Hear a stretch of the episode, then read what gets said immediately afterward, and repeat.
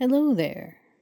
It's been 12 days since my last confession. No, but really, um, it's been like 12 days since the last episode um, of this podcast of the dumpster fire train wreck of my life. Um, so I have been doing stuff. Like it's been a while, you know.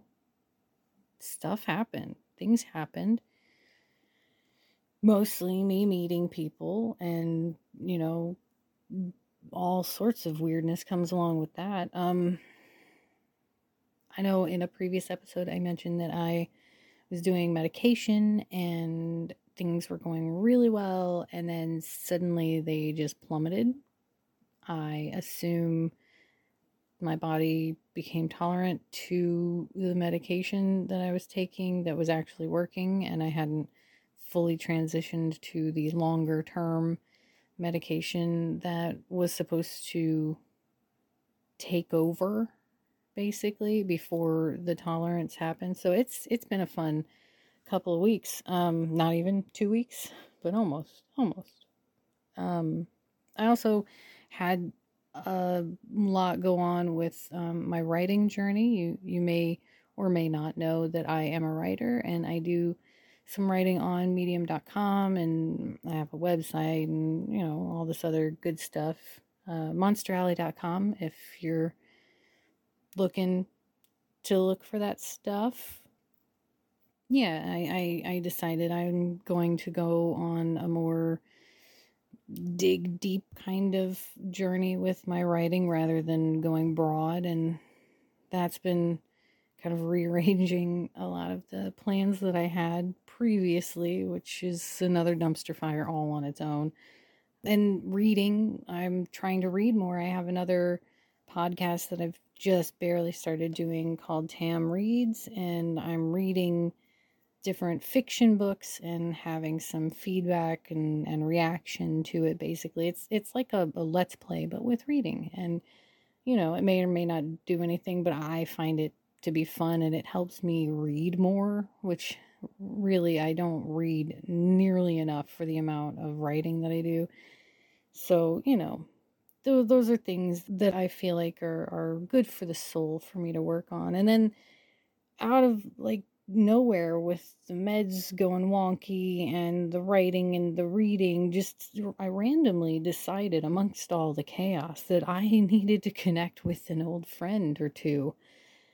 As if I wasn't busy enough already. Like I just added more to my plate to do cuz that's just what I do, right? That's that's exactly what I do. I I find things that interest me. Things are fun and I start going after those things and then suddenly I feel like I'm being rolled down a hill and the anxiety ramps up and and it's this whole like anxiety spiral where I'll feel normal, I'll get excited for something, then I'll get excited for other things, and somehow it turns from excitement into anxiety and then becomes overwhelm and then becomes burnout and then becomes depression.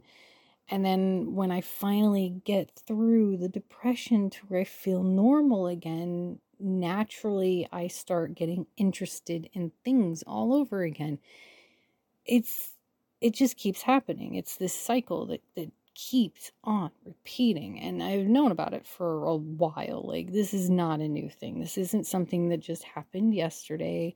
It's not something that I just found out about.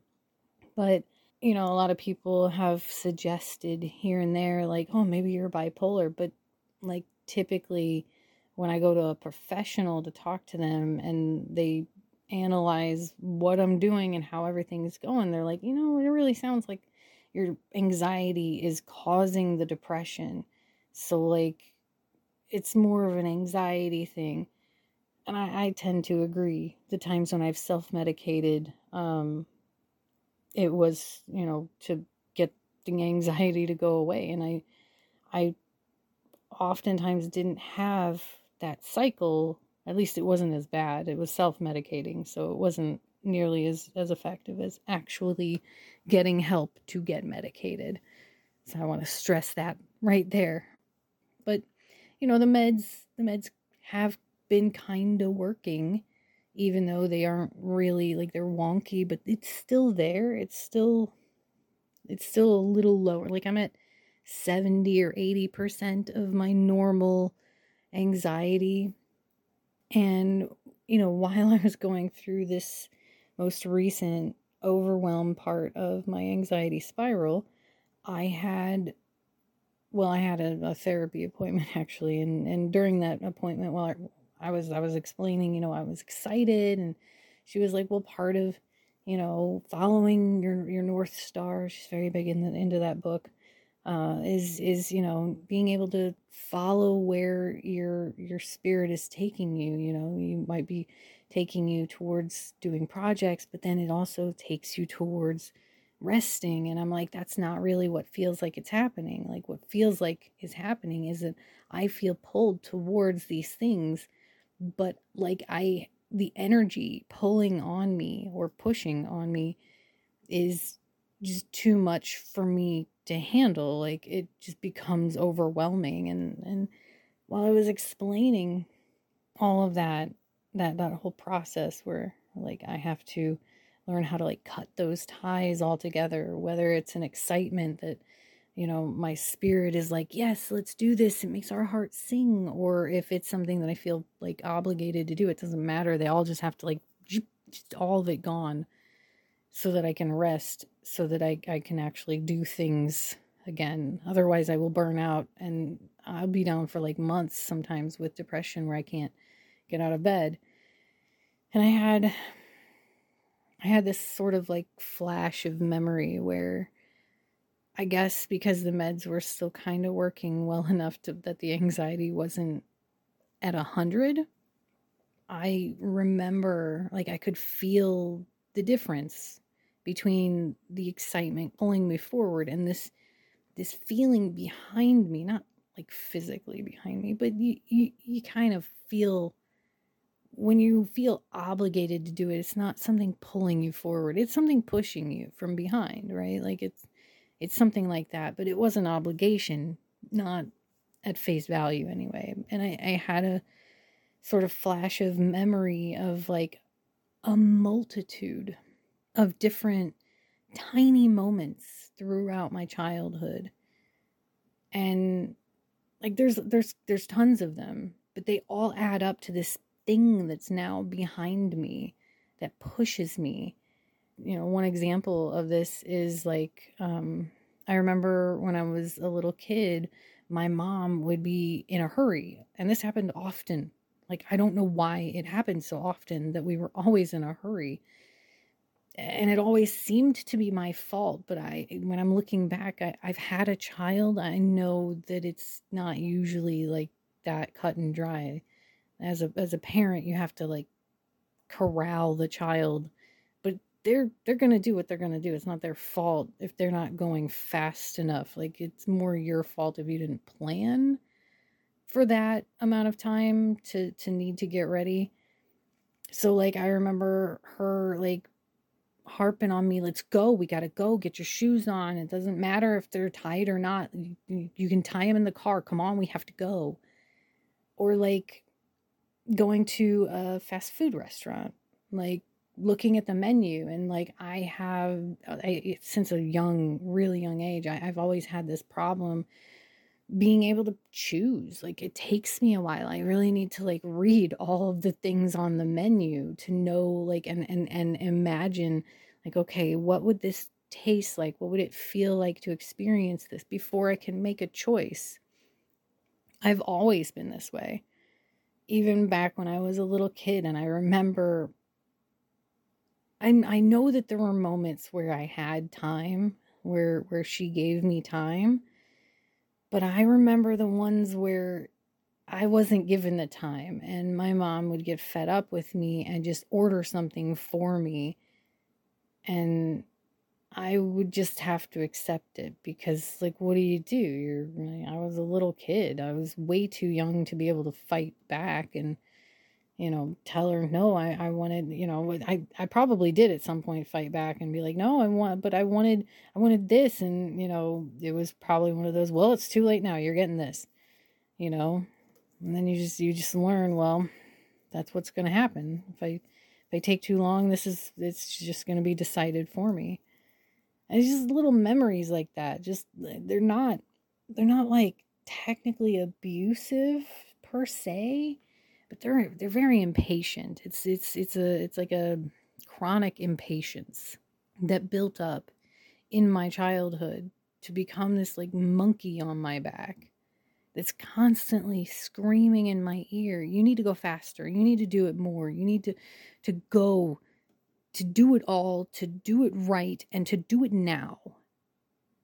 And it's constantly telling me that i'm too slow that i i i'm not that I have to catch up. I'm not moving fast enough. I'm not smart enough. I'm not pretty enough. I, I you know, it, it, expanded in all sorts of crazy ways. I don't think that my mom's completely responsible for all of them, but I think, I think the seed was from those seemingly innocuous moments that I, I'm, I'm certain many of us that were born in the 80s had the, the, that was the time, man. Everybody was go go go, do do do. Everything was right now, and